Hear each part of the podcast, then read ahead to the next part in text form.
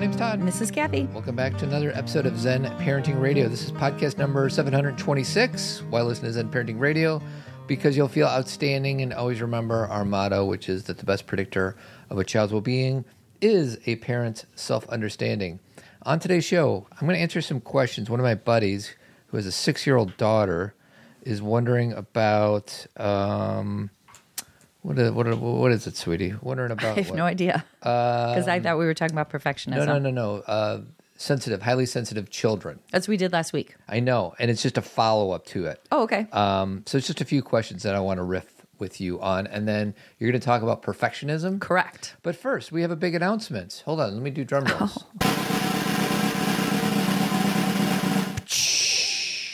It's such a big announcement. It is. Because listen, everybody, we do this thing called the Zen Parenting Conference. Don't call it a conference. Don't call it a conference.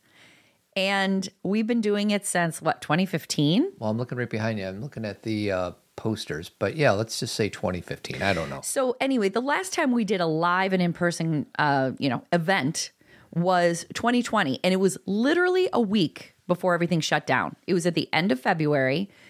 I remember it very well because we were just starting to, you know, hear a little bit about something called COVID.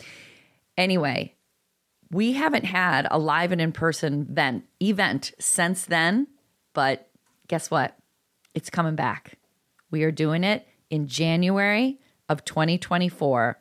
We are hosting another Zen parenting get together community speakers um uh what else? How else can i say it? Connection.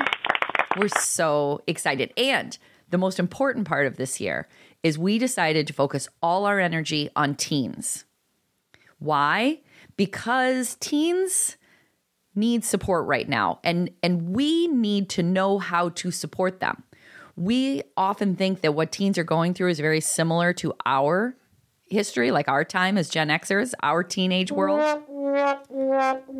it's not true everybody they're going through so much more todd do you have that list in front of you that we just read It's a different world. Um, so 30 years ago, what you and I, back in the 80s, sweetie, Yeah. we were worried about drunk driving, pregnancy, and drugs. yeah which were significant but Right. Today, it's anxiety, depression, suicide, self harm, uh, cyberbullying, and serious mental health disorders.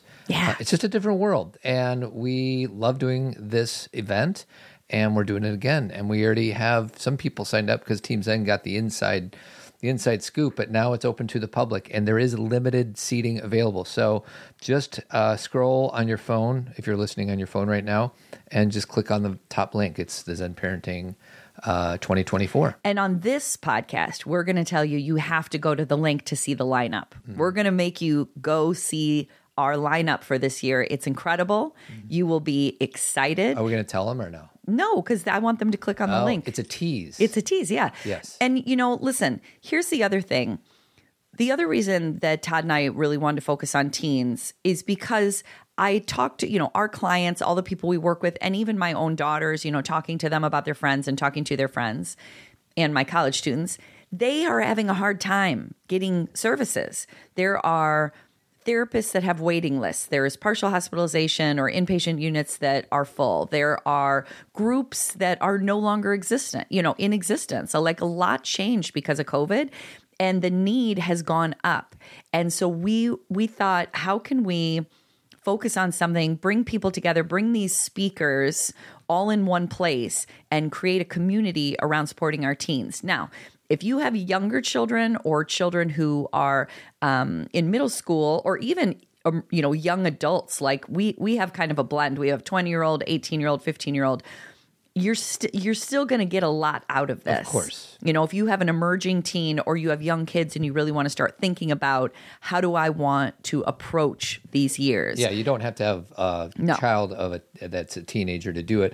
And to your point, if you have somebody in their twenties, like, oh, gee, I wonder if mental health is an important thing for somebody in your twenties. Of I course, I think so. And then same goes if your kids are in uh, elementary or middle school. So um, we have eleven speakers. Yeah. If you include us, and I'm sure we'll do a little talking. We have 13. That's 13, lucky number 13. Taylor Swift. So I like the fact that you're making people go to the website Yeah. to check it out. But yeah, it's going to be off the hook. I hope you all decide to join us because it's going to be a wonderful two day event in Oak Brook, Illinois in January 26, 27. And Oak Brook, for those of you who are listening from far away, is outside of Chicago. So it's still a Chicago focused um, event, but it's just a little it's a little closer to the airport. Um, and Close to our house. close- Makes it easy. and there's a parking lot. You don't have to worry about all that kind of thing. So well, you don't have to pay for parking. yeah, but in stuff. Chicago, you know how everything is. We love the city, but everything gets a little more. Uh, Oh yeah, we tried to do it by the airport, and it was a that was a mess. Yes. So um, yeah, it's about it's a 15 minute drive from O'Hare and maybe 25 minute from Midway. So Oh, and please join us. It's going to be so fun. Todd and I are so ready to, you know, be back in this live event world. It's going to be off the hook. Mm-hmm. Um, okay, so here's my buddy's uh, question because we last week we did something on highly sensitive people. yeah. Um, and I just because I love this guy, um, he said, I said, what questions do you want us to kind of cover? Mm-hmm. So there's like seven of them, so I don't want to spend 20 minutes on each one. Okay. How? So he has a six year old, and he wants to know how long do you let tantrums last for a six year old? Well, I mean, you know what I'm going to say. It depends. It depends on the kid. It depends on why. we should talk about tantrums. What is a tantrum? Well, and that's the thing is, I almost feel like we should just come up with a new word because I think when we think about a tantrum, we think that it's unnecessary. Mm-hmm. There. Oh, Todd, the fly just went across the screen. He's messing with me. Yes, he is. Because we're on Zoom, there's this fly in here and he's bugging me. Cathy gets his this piercing look in her eyes when it comes to flies. I cannot stand What them. do you like better, flies or mosquitoes? Well, I don't love either one of them, and I understand their importance. But this guy, this fly that's in here, he's excited to be alive. Yes, he is buzzing by our ears. he's brand new. He is literally just he's just come into the world, so he's a, he's a little Sweetie, annoying. what is Okay. a tantrum? So a tantrum is, and again, let's not. I'm, I want to play with that language. What people think a tantrum is is something that is um, inappropriate, disrespectful, um, dramatic, oversensitive, and really all that's happening in that moment is a kid is releasing their frustration, their sadness, their embarrassment um, they are, you know, acknowledging their feelings. And a lot of times, especially with a six year old, because we're talking about a six year old, it's just their way of communicating, and they don't have the ability ability to regulate all of those emotions yet not because you've failed as a parent but because their brain hasn't developed in such a way yet so i just the word tantrum it's really not a problem to use that word but i feel like in our There's minds a stigma against it. there it will say are you going to throw a tantrum like there's a bratty component to it So I think even as parents, I think I think you're right. I think the idea of us relabeling it Yeah. may give it different energy. so i would call it communication i would call it releasing of emotion. I would call it an opportunity to slow down and stop what you're doing. Like parents who a kid starts kind of falling apart and they start kicking on the floor and that's when the parent starts decides to start yelling you're just exacerbating it like they're already reached their limit Mm-hmm. Yeah, they're in the reptilian part of their Correct. brain, and, well, and it's a six year old, so the six year old doesn't have a prefrontal cortex developed. It's developing. Yeah. It's developing. It's there. I mean, they can rationalize a little bit, but not the way an eight year old, nine year old, 10 year old, or, you know, an adult can. So they're just basically saying, picture them like a, um, you know, like all of us human beings is like a cup. And during the day, we fill up with more stuff. And sometimes we get the opportunity to release some through crying or laughing. So we're just kind of always filling up. A tantrum is when that kid's cup is so full that they literally can't do it anymore. Whatever that is, they may not be able to listen to you anymore. They may not be able to walk through the store. They may not be able to take the next, you know, uh, what is it like direction from the teacher, whatever it may be.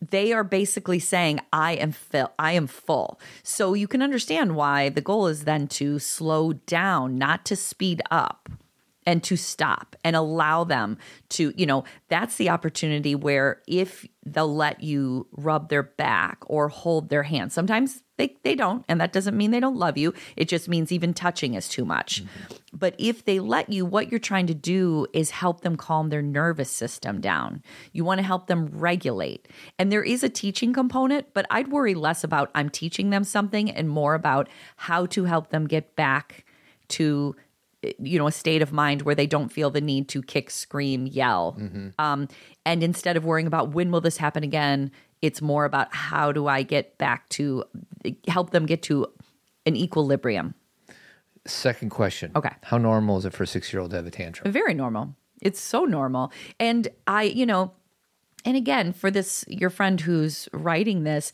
i remember um I- i'm thinking of skylar just probably because she's our youngest and it's more you know on my mind. But when she was around that age five six seven uh, do you remember when she would like sit there and i could see her eyes like welling up? And i would say do you need to get your sads out? Yeah. And she would say yes. And then she would just cry and like move around. And sometimes she we'd hold her and sometimes she just kind of roll on the floor. And so i i tried to like not frame it as you know are you about to fall apart you know i try i tried to recognize that she was starting to lose her capability i always picture her with like waffles or something Right. like there was always these times in the morning of- lot waffles, a lot of syrup. a lot of stickiness. Yes. And I would just say, Oh, you just need to get your sads out. I get it. You know, let's go do it. And so just think about how much that language changes the way you view that moment. Because then when they're done, you can be like, wow, good for you. Uh, next question. How do you support a six year old? Uh, how you, do you support a six year old's fear without being pushy or passive? No. Do you have an I- example for me? No, I don't. Um, how do you support a six year old's fear without being pushy or passive? I don't know where he was going with that. Maybe he's saying, how do you acknowledge or validate fear and then not try and talk them out of it? Yeah, I think that's what it. I think that's what he's asking. Yeah, I mean, when kids are afraid, um, yeah, you know why? Because they haven't done the things we've done. Because thing they've had an experience, maybe one or two, that have led them to believe that every experience will be like that again. You've got to remember they have a different brain. They don't have as much information. They don't have as much experience. They don't have a they don't have a rational thinking mind that's well, you know, formed. And of course they're going to be afraid. Like I was just talking to my oldest daughter or my uh, youngest daughter about, uh, you know, going to uh, Six Flags. And she went on all these roller coasters. And while she was telling me about it, she's like, Yeah. And then this one I went on, I had been on it a bunch of times, but then I was scared this time when I went on it. And then, but when I went down, here's what I did. And then I decided to not go on this one because, and she's even acknowledging when she's afraid. And then some, and even if she's done it before, she's still afraid and even though I'm talking about roller coasters, isn't life a roller coaster? like sometimes they're afraid to go to school, sometimes they're not. Sometimes they're afraid to ask someone to be their friend, sometimes they're not. So you can acknowledge their fear every single time. Acknowledging and validating their fear is not reinforcing their fear. What about a six year old who has verbalized thoughts like, I'm a bad daughter? She hits herself sometimes. It's scary. Some language she uses that does not come from us. She talks about herself, and we have no idea where she's picked that up. Right. Well, and she's probably not using language that anyone, uh, you know, nobody is saying to her, you're a bad daughter. But there's a message that she has that it can, that sh- there, that there are actually good or bad people, or that good or bad emotions, or um, that she either gets more love when she's a certain way and less love when she's another way. And that's not, I'm not, this isn't about your buddy. Like, this is Yeah. human behavior. This happens in every family. So acknowledging that and recognizing that it's all about first of all the the language of choices. You always have to say to kids, it's not about you're a good or bad person. It's that there's good and not as great choices. you know, you don't even have to use the word bad. You can be like, this was a good choice. This choice wasn't so great. So then you start to rec- they start to recognize that they are all of the things. Mm-hmm. Sometimes they make good choices, sometimes they make poor choices, and we all do. It's Yeah. not about them as a person it is about this experience what because i think you know parents are very they feel the need to tell their kids they did something bad or that they're bad because they want to like drive a sense of like you know you should feel guilty about this. Mm-hmm. But unfortunately if you say to them you are bad that doesn't drive guilt that drives shame. That that creates an internal sense of i am not a worthy human being. Yeah. so you want to differentiate and kind of you know focus on all their parts. Yeah. and I would also say that there is something, and, and it may not even be from parents. It could be something she learned, you know, an experience she had in school or an experience she had with a friend where she feels like, for some reason, you know, she doesn't feel up to par Yeah. for whatever reason. And having conversations with her when she's okay about that. You know, like when I say when she's okay, like before bed, when she's really lovey or when she's feeling good or you're in the car together, saying, Hey, you don't even have to like, you could ask her some questions, but say, you know, sometimes when you're really upset, when you're getting your sads out, you know, you say things like, you know, I'm not a good person and say, I just, I just want you to know you're one of the best people I know. And that I understand when you have a lot of feelings, that's how it feels. But I want you to remember that I think you're amazing and that you are worthy of respect and love and, you know, however your kid would receive it. Well, and what I would add uh, to everything you're saying, which is all really good, um, and this may be obvious, but I'll say it anyways. Don't try to teach anything when the kid's melting down. Mm, yeah. Bad idea. Their brain shut off. You're not going to get anywhere. You're just going to frustrate yourself. And then, secondly, this But is you can focus on soothing. uh, yeah, Yeah. you can soothe. You, you're not teaching with Right. words, you're soothing. Right. And Mm-hmm. I think like we used to put our kids in cranial sacral positions where we put their hand on the back of their head Mm. Yeah. and Calm, help them calm down their nervous system. um and you know just yeah how you hold them has certain energy points and we're not going to get into it today. Mm-hmm. Well, I can do a really quick Sure. one.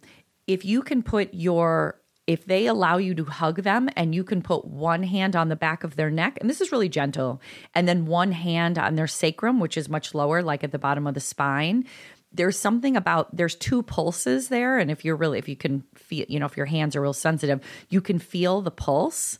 And the goal is to to help them calm down where the pulses start to pulse together. Now, this is very Reiki, and, and and and you don't have to be able to feel that. Just know that your intention, the it's all about intention. well, and I'll tell you, dude, it actually works. Oh, yeah. At least it, it it gave us some results. Like there is something to where you put pressure, not even pressure. it's not even pressure, right? um, Light. touch on the body. Um, and then the other thing is, this is all a big fat test to see how you can be chill when your kid's melting down. Right. So this is all an internal thing, and I appreciate my friend asking me questions on, you know, what do I do? What you need to do is be self aware and try to be as. And I, we've all been there, right? Oh, Our- our every single one of us. our kids have melted down. Our kids have had tantrums, and it's super hard to be chill in the middle of a tantrum slash meltdown. And that's why while you're listening to this podcast, you, you know, your friend and everybody else is really start analyzing that our fears around these things. What does a tantrum mean? Is a tantrum bad? Does this mean my kid is going to have problems forever? Um, is my kid going to tantrum their way through, you know, kindergarten and first grade? Try to really deflate Stay or here. take some of the air out of that balloon because again, a tantrum or the releasing of emotion is just communication. They're just letting you know I'm overwhelmed. And their ability to release that versus stifle that is more healthy in the long run. Well, and be cautious on uh, comparing yourself Yeah. or other kids. Yeah. Um, Every you know, kid's we were at a father daughter camp, uh, and that, that's where I ran it, hung with my buddy.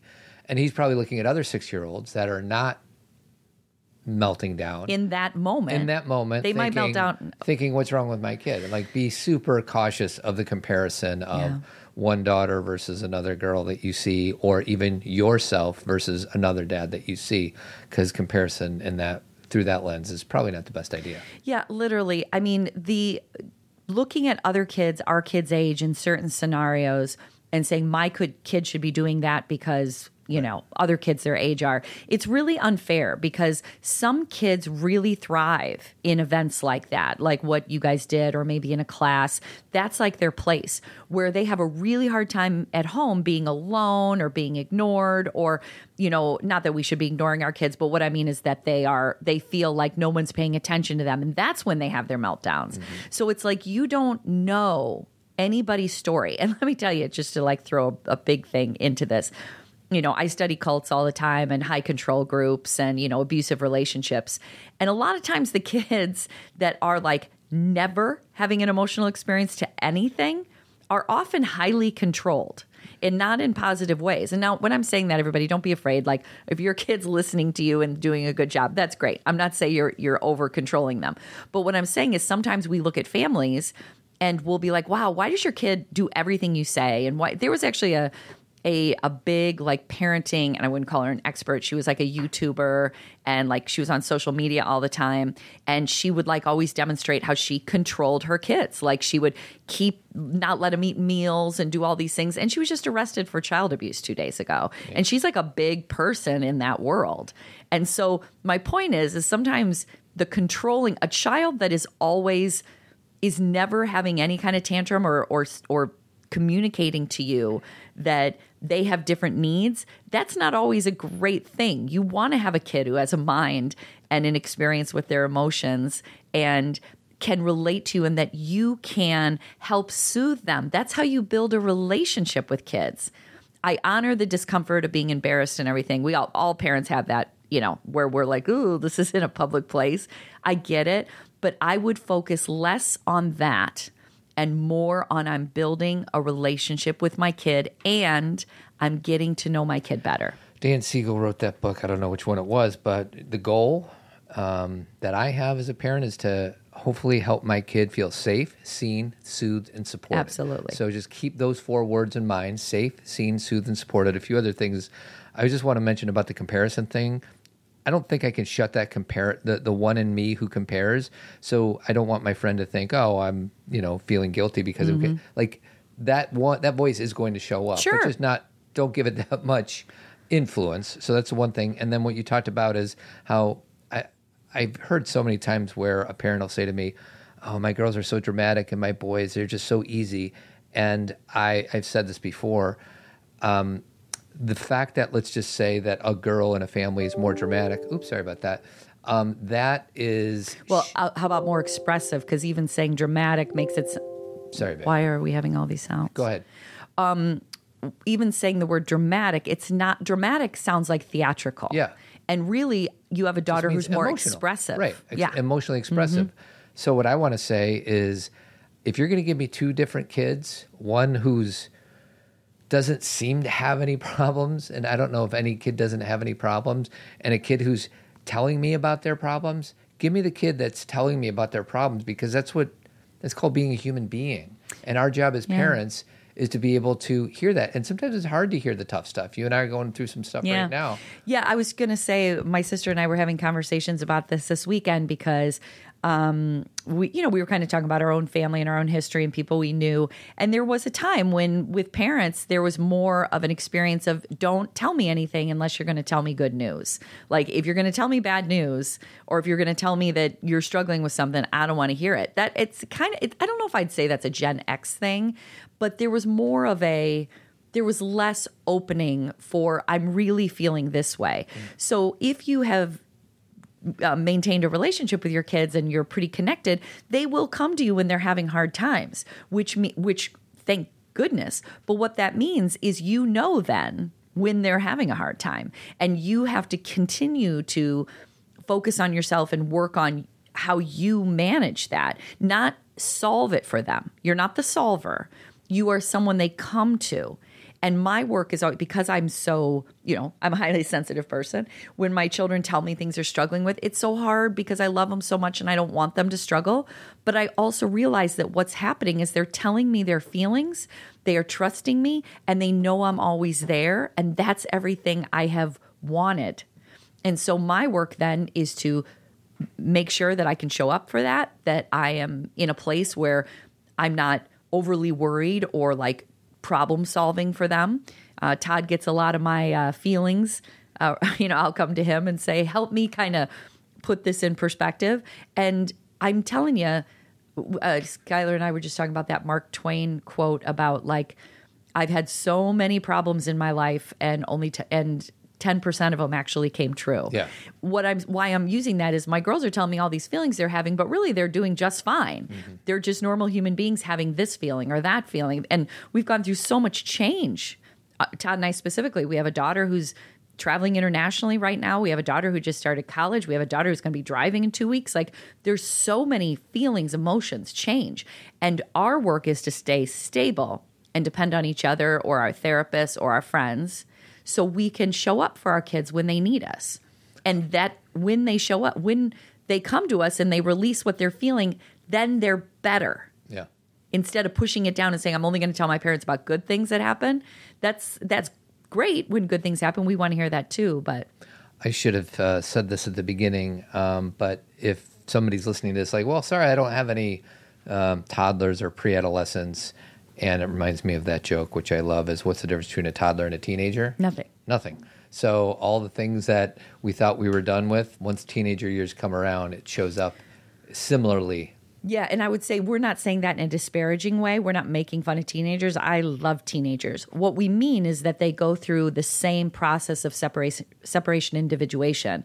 Three-year-olds need to separate from us from us because they need to do things on their own. I do it myself. You know, no, I'm not going to hold your hand teenagers need to do a very similar thing. And sometimes they're on and off. Sometimes they're like, please hold my hand. And sometimes they're like, no, not today.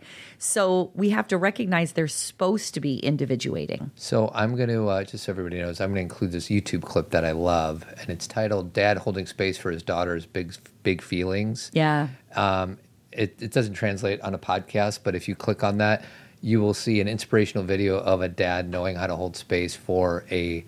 To- I think she's a not somewhere between an infant and a toddler. I don't know what the difference is. It's interesting that you're sharing this because he was the person I was picturing in my mind when I was saying when your daughter's really, you know, we'll use the word tantrum to keep things streamlined here. Having a tantrum, your ability to hold her hand or to rubber back. That dad in this video that dad that Todd's talking about, he does hold her, and then she sh- she shakes away from him and she and he lets her. And he lets her. And then when she comes back he's there. And then when she needs to move away he lets her. Yeah. you're you're there and it takes patience and breathing. Like these are not things you can learn intellectually. Yep. you've got to you can start there but then you've got to practice it and you have to trust and you have to allow. And all these very you know buddhist kind of zen you know i was listening to a different podcast the other day um, and it was about things that were like economics habits all these things.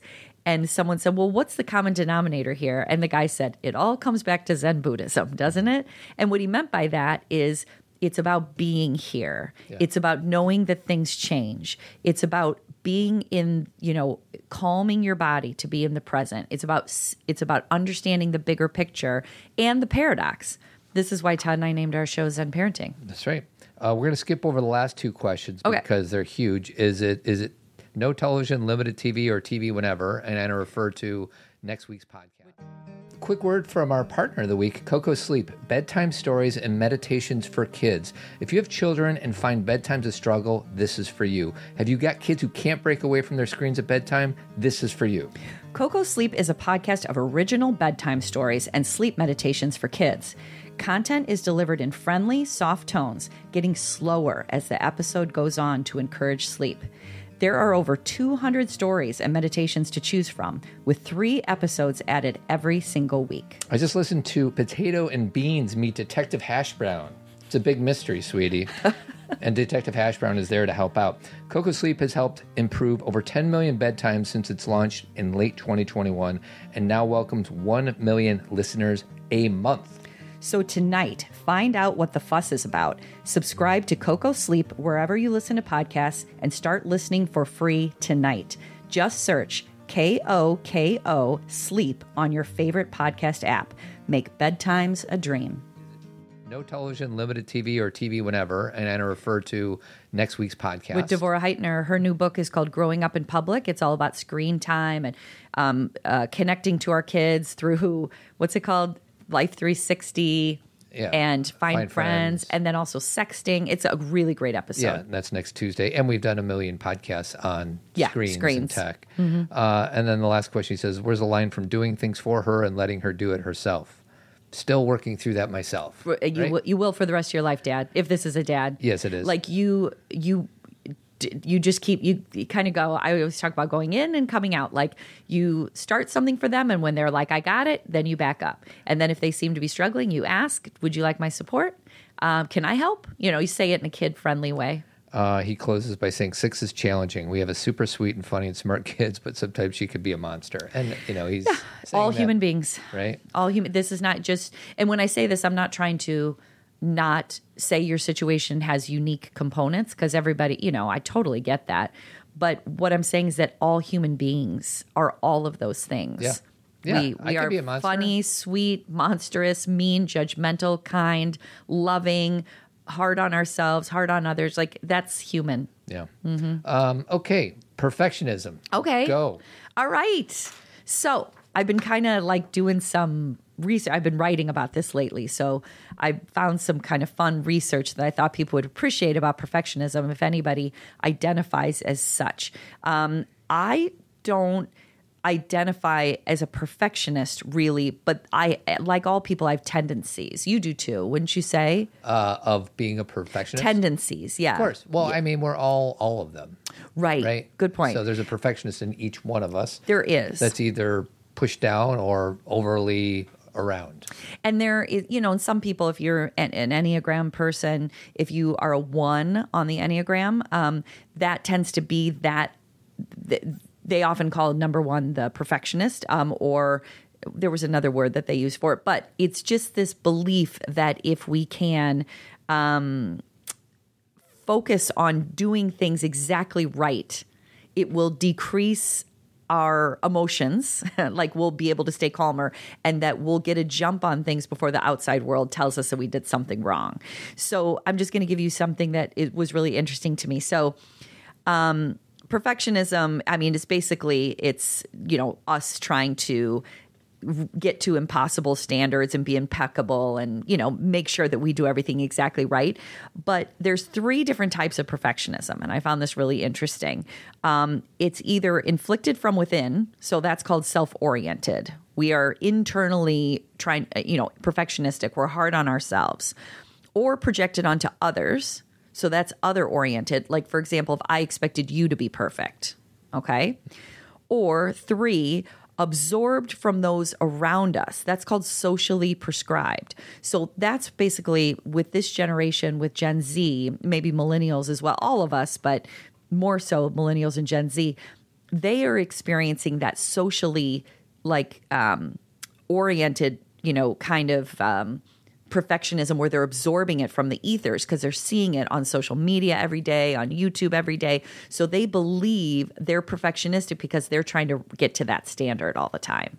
So, Which is a pretend standard. cor- yeah, well, it's a false, made up, um, created, filtered standard. So we There's- get self-oriented, other-oriented, and then the one that we see. Uh, what's the between other-oriented and a, and socially prescribed? again projected onto you. I believe you should be perfect. Okay. So you're either doing it internally and it's just your dialogue that I need Mm-hmm. Or to be you're putting perfect. it on me. Or I'm telling you, I'm like, I can't believe That you are you made a mistake. Right. Okay. And then the social, the other one is where you're absorbing it from Got the it. outside world. Got it. And then you, it probably turns into some self-oriented. Yeah, it, it's kind of a cycle. Yeah, okay. Because remember, the more you know, this is so old school. Todd, you'll remember this. Um, this is like an old Deepak Chopra thing that you and I used to talk about like 20 years ago. Is that if you are judgmental of yourself, if you have this like, you know, self-oriented perfectionism, that is the way you see the world, and that's why you'll judge other people. So really, that's why I'm using this Deepak Chopra thing. Is it was the first time I had heard someone say if you decrease your judgment on yourself and you are more compassionate toward yourself, that becomes the lens of how you see everybody else. Yeah. So then you'll naturally be, you know, less judgmental of sure. others. So um, so here's the interesting thing. I loved this perfectionism, where people think that it's like this way to be Sweetie, There's a impeccable. fly right behind you. Oh my God, are you serious? Yeah. Grab the towel. Okay, Turn around. okay. Up top. Oh, you missed him. Oh. Dang it! Oh, This that is- was so. That was so. This is a play-by-play. Oh, oh, there. Wait, No, he's flying around. Let's okay. keep talking, and if he he's sli- he's right there. if he lands, I'll let you know. He's right there. That's that's that's not it. That is two. Um, no, he's flying Just around. just talk about something for a second. Deepak Chopra. Haven't read a book of his. You're not going to catch him. He's flying around. He, there's one right here too. I think you're swatting it. Oh, now she's getting mad at my. Oh, there you got that one. Okay, okay, okay. One down, one to go. All right. I think there's two in here. Okay. Dudes, oh, there's another one. I there is this thing that happens.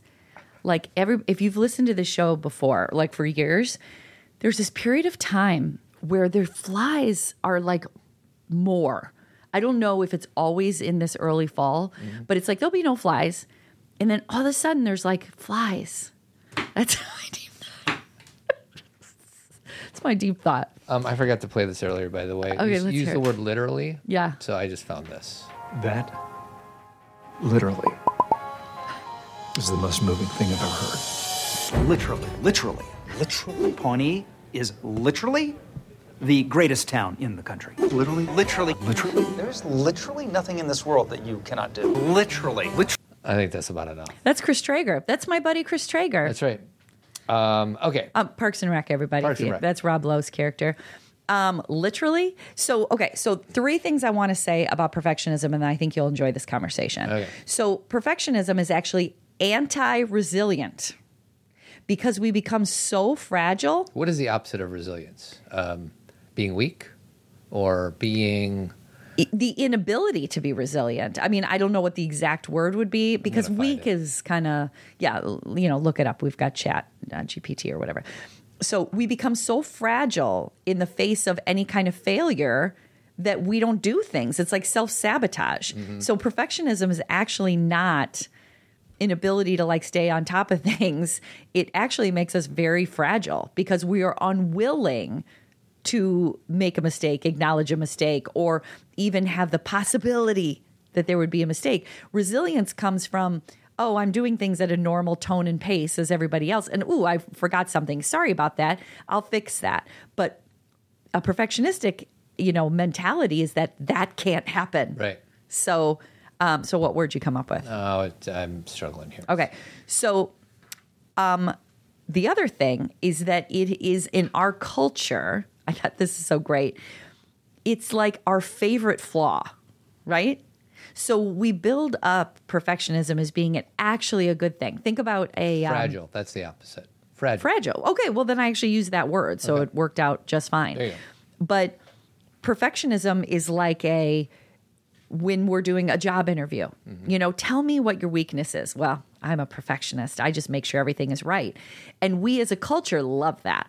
We're Yeah. like, well, then this person's going to be on it. I remember learning that in college that that's how I'm supposed to answer Sure. that interview question. Yeah, it's like we put perfectionism on a pedestal where Yeah. we're like, actually, that's worthy of respect. When actually, again, it's self sabotaging. It's you don't want someone on your team who um, is so perfectionistic that a there's a lot of things that can come out of perfectionism. Number one, you're unwilling to admit mistakes, Yeah. so you can't repair Yeah. or apologize. Number two, you're so afraid of making mistakes that you're not taking care of yourself and you're so judgmental that you're worn down. Or number three, you have no ability to like pay attention because you're always so hyper aware of what could go wrong. Like you're not enjoying things. Like there's there's a, a sense of intensity about you that kind of keep even if it's not affecting other people it's affecting you. Yeah. this is not about your you know if you're a perfectionist that you're you know a drag for other people but it's not a great way to live. You know like your brain is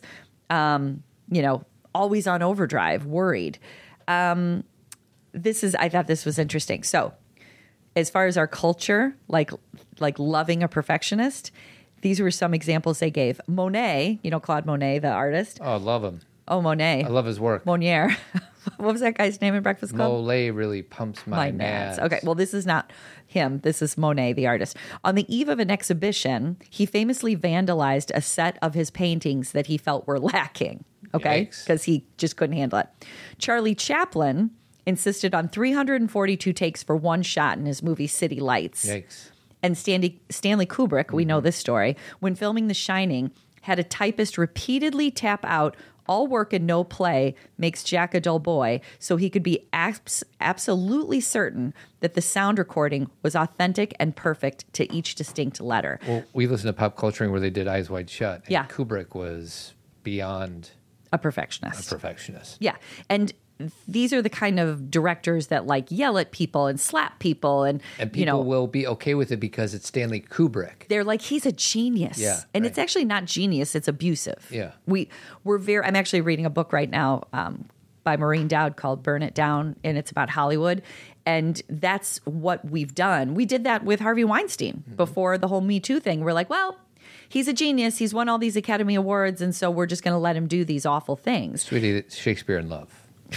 Who did that beat out? You don't want to know. Saving Private Ryan. Yikes. Right. Shakespeare in Love is Yeah. a better movie than Saving Private Ryan. No, Come on. It had a better marketing campaign. Stop it. I mean, in this is a thing. Gwyneth should have won for best actress, which she which she did. It was worthy of getting the nomination, but Saving Private Ryan did not win Best Picture. I mean, come on.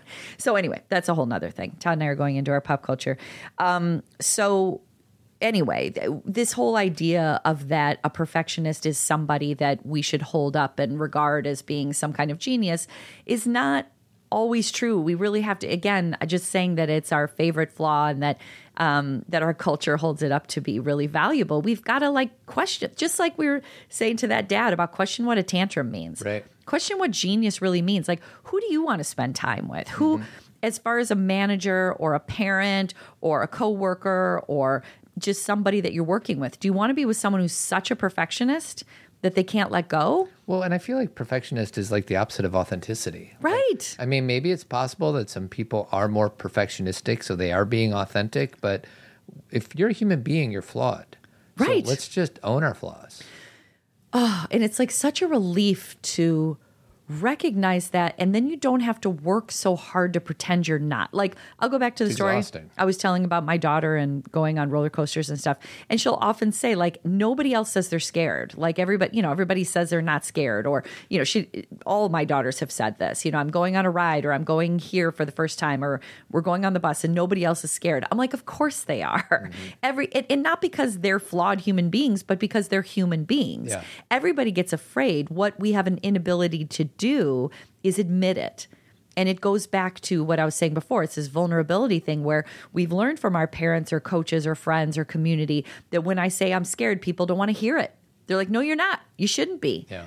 Instead of, oh, sure, that's normal. That's uh, understandable. Because when you can release that valve, that pressure of I shouldn't be scared or I shouldn't be having a tantrum or I, you know, it's less daunting. You can actually move forward with less overwhelm. Truth. So, um, and then here's the one you're going to love, Todd All right. survivor bias. I loved this because I think this is true with parenting too. So, our celebration of perfectionism is survivor bias. This is what happens when we only hear the stories of the winners, right? Um, there's plenty of evidence um, that illustrates why, for most of us, it, still perfectionism doesn't apply that many benefits.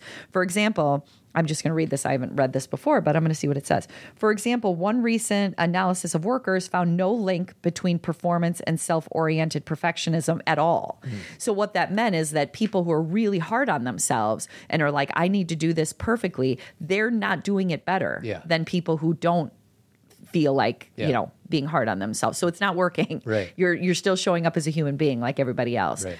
but we do this with parenting too like i'm going to go off of perfectionism for a second we'll have a we'll grow up in a home where we're treated poorly or no one pays attention to us or they throw us in the deep end of the pool or whatever it may be and we'll be like you know what though that's why i got strong Yeah. At what cost? and there may be some truth. You did get strong. I'm not denying your experience, but it's a survivor bias. It's like, couldn't it have been different? Right. Because we'd only have one path to evaluate. Right. If my kid, uh, uh, let's, you know, I never got hit by my parents, but like if my parents hit me when I was younger and I decided that, oh, that pushed me to excel and be, you know, number one in my class Right. or whatever. Like we don't have the other scenario. Whereas Right. maybe my, what if my hypothetical parents loved and nurtured and, and met me with compassion?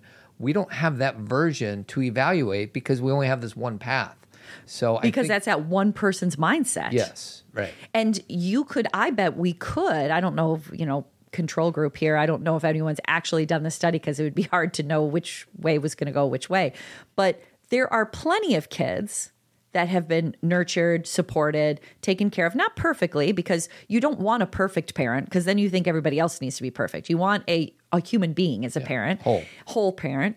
And that they but they there's love there's a there's connection and that person can grow up and to be a, a great success. There can also be somebody who is not treated well who is not validated not seen by their parents whatever there's not that connection and they may grow up and be successful. And i'm putting that in air quotes because while they may rise to the challenge of being in the olympics or um, you know being great at sports or starting a business what's going on in their internal world? Here's- are they really better off for that? Here's what I see. okay this is about increasing the odds. We Right. can love our kids with compassion and try to do it our version of perfect. And that doesn't mean that there's a possibility that the kid might get off track because of all these other variables Right. that happen in a human being's life. But all we're trying to do is increase the odds that they're going to be quote unquote successful people. Now, Yeah. we can do a whole podcast on what successful people, what that means, because a lot of people are like money and Right. fame and all that. Like, I'm not talking about that. I'm talking about did the person make an impact of those around him in a positive way? For me, that's successful. And is that person, to me, success is all internal. Like, uh, you know, not only internal, but a big part of it is I can go out and, uh, you know, I could put out a newsletter that reaches 10 people and I wrote something really important and I sent it to those 10 people. And that to me, will feel like a success because I feel good about what I wrote. I feel good about sharing. And then there's some people who wants it who want it to go out to 100,000 people. And it, success is a internal experience of I feel like I am myself. I feel like I am in alignment. I feel like actually I have a great quote Todd from somebody her name's um, Karen Horney and she um, this is I wrote this down on this piece of paper ironically it really wasn't for this but she said there's nothing more joyous than being all of ourselves and all of our feelings and saying and doing all that is mine and there is nothing more uncomfortable than trying to be somebody else or somebody perfect Yeah. Be yourself. So- you be you. success to me is you are being yourself and sometimes Your that sh- authentic self. your authentic self there was something it said um said to your point about you know what success is and what we're focusing on there are pathways out of this perfectionism um, if we choose to organize our society in a way that pri- prioritizes human needs rather than economic needs Yeah. progress should be measured in metrics that measure wellness not gdp There you go. I think that Gen Z and millennials are doing a great job with this. It pisses Gen X off because they're like, you should be doing grunt work and you should be doing this and you should be doing this just like I did. But what a lot of millennials and Gen Zers are saying is, I don't want to just do things to take home a paycheck. I want to do things that make sense. I want to do things and then take a break. I want to do things and make sure that I'm I'm also here for my family. Now I know sometimes that gets messy um, but to at least start to move those things into the conversation is a we have a much more healthy society that way. Yeah. Uh, no, yeah, and for me, it's just the whole idea of increasing the odds. Like, who knows how, you know, how much parenting impacts kids? I'm guessing that we have the most influence. Actually, I'm Well, guessing I mean, we are. We do know that. We do. Of course, parenting impacts but kids. um, but if we, and there's no guarantees in life. No. right? All I'm trying to do is try to put our kid in a position to to be quote unquote successful. And for me, it's when on my good days, safe, seen, soothed, supported, love, compassion, all that stuff. It's not like the discipline stuff that mm-hmm. ha- sometimes gets thrown around so much, especially with us Gen X folks, because we got disciplined and we think we're okay. And maybe we are okay, but could we have been better? I'm guessing probably. well, we also got. I mean, we kind of got ignored. yeah. Like not because people didn't love us, but because it was culturally appropriate then. Yeah. You would just say, bye, kids. And we had to kind of go do it ourselves. And it didn't mean we weren't, again, it was, it's not about love. It's about we kind of had to be a little more scrappy. And, you know, I talking about our conference that we're, you know, doing um, in January, Zen Parenting 2024 conference talking about teens, you know, a lot of parents that I talk to who have teens, they still, I wrote about this a couple weeks ago with when I was your age, they still think they should be doing, they should be parenting their teens the same way they were parented. And I'm telling you, it is not the same time. You- We came up in a completely different time. Some of it worked, some of it didn't. And we need to focus on what's happening today, what our kids need today, and what their challenges are. Mm-hmm. Not telling them they shouldn't feel a certain way because we didn't. That's not fair. So, are you ready for a movie movie line? I am. Let's hear it.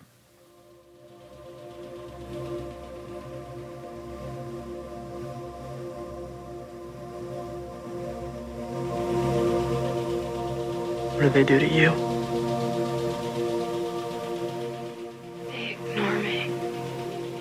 There you go, sweetie. You're quoting Breakfast Club. You didn't even know you were doing that. Allison. Yeah, isn't that the worst? I, I think a lot of and this is probably going to get me into trouble, but John Bender got cigars burned onto his arm, Yeah. He was but abused. at least his parents Not at it- least. No, what's the word? He wasn't ignored. Right. He was abused. Yeah, and I guess I would rather be ignored, Yeah. but but being ignored is really messed up. Being ignored can um, okay abuse messes with your psyche absolutely Yeah. there's there's just no you can't say that sentence that's why i'm not letting Yeah, you right. because nobody wants Right, to be abused um, but someone is noticing you right almost too much to where they're harming you being completely ignored there's like a lack of sense of self Yeah. Like if nobody even acknowledges your presence. Yeah. I mean, this is why, you know, a lot of kids and, and and this can be true no matter what. Again, this isn't an absolute with being ignored. But a lot of kids like to color their hair, get a lot of piercings, get a lot of nose rings, get a lot of tattoos. And that's not always. Sometimes kids do that because they do know themselves and they feel validated and seen and this is how they want to express themselves. But sometimes kids do that because they're like, I got to stand out a little more. You know what I mean? Like there there's I'm not feeling seen. And so, you know, when if your kids are doing things or going because it's one thing to get a tattoo or or a nose ring, it's another thing to get 10 of them, Yeah. right? So those kind of conversations where it's like does this make you how you know how do these things make you feel? Like we've been very the girls you know, as they become adults and everything, they can do what they want with, you know, they can make their own choices about tattoos and piercings and such. But when they tell me what they're interested in, I'm always curious to why. Yeah. You know, how does that make you feel? You know, is this something you've been thinking about a long time? You know, all, all that kind of curiosity. Not, I'm not, um, what's the word? I'm not berating them about it. I'm just curious. Well, and uh, we've done, I think, a podcast on ACE score, and ACE Yeah, stands for. Mm-hmm. Adverse Childhood Experience. We also have done a podcast on emotional neglect, yeah. which is the opposite of that ACE score, right? So um, all you got to do Well, it's in there. Emotional neglect is the in the ACE? Score. Oh, Yeah, it is, so- it's set. There's. It's kind of one of the last lines of one of the sentences. Got it. You know, like because because complete emotional neglect is a form of abuse. Yeah. Like really, it's. I know these words feel really strong, but it is like when a child is their emotions or their needs are completely avoided or told that they're not real. Mm-hmm. It's not that that hurts their psyche and their Right. sense of self. Um, so a few other things that I wanted to say. Oh, I loved this, Todd. You'll like this. okay.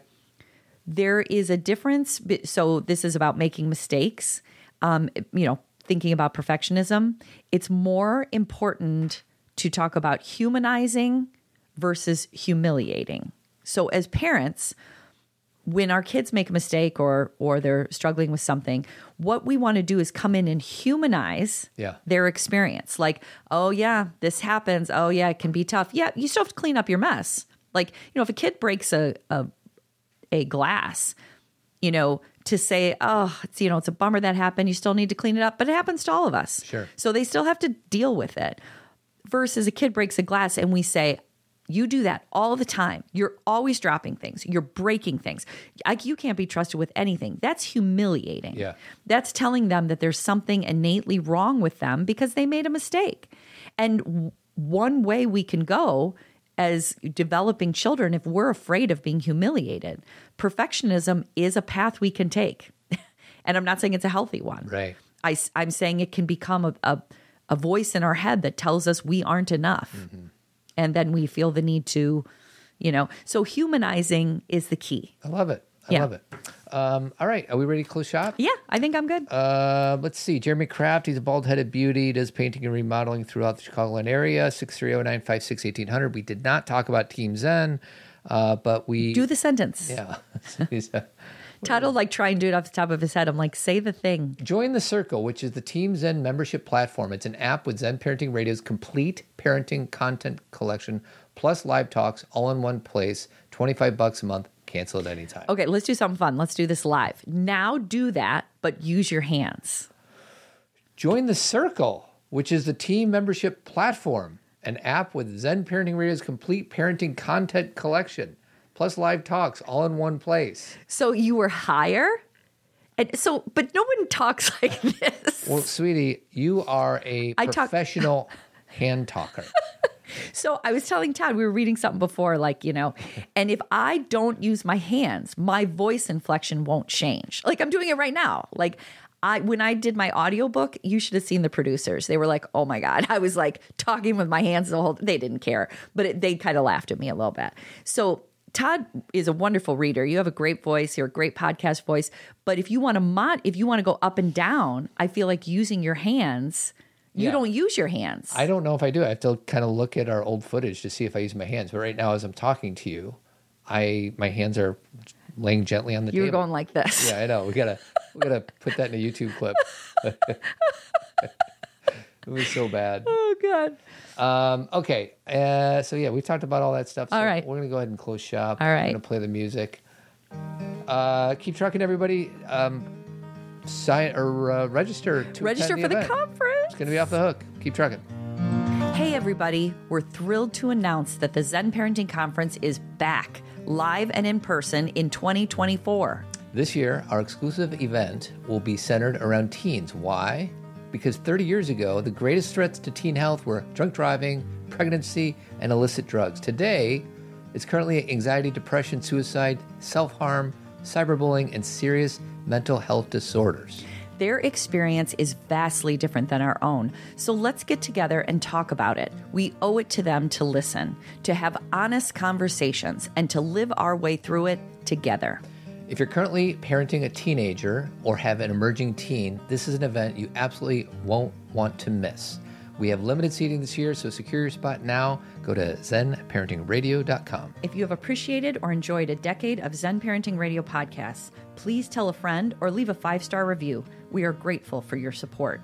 If you want more Zen parenting, consider joining Team Zen Circle, our very own app that includes our virtual community, exclusive content, and support from us.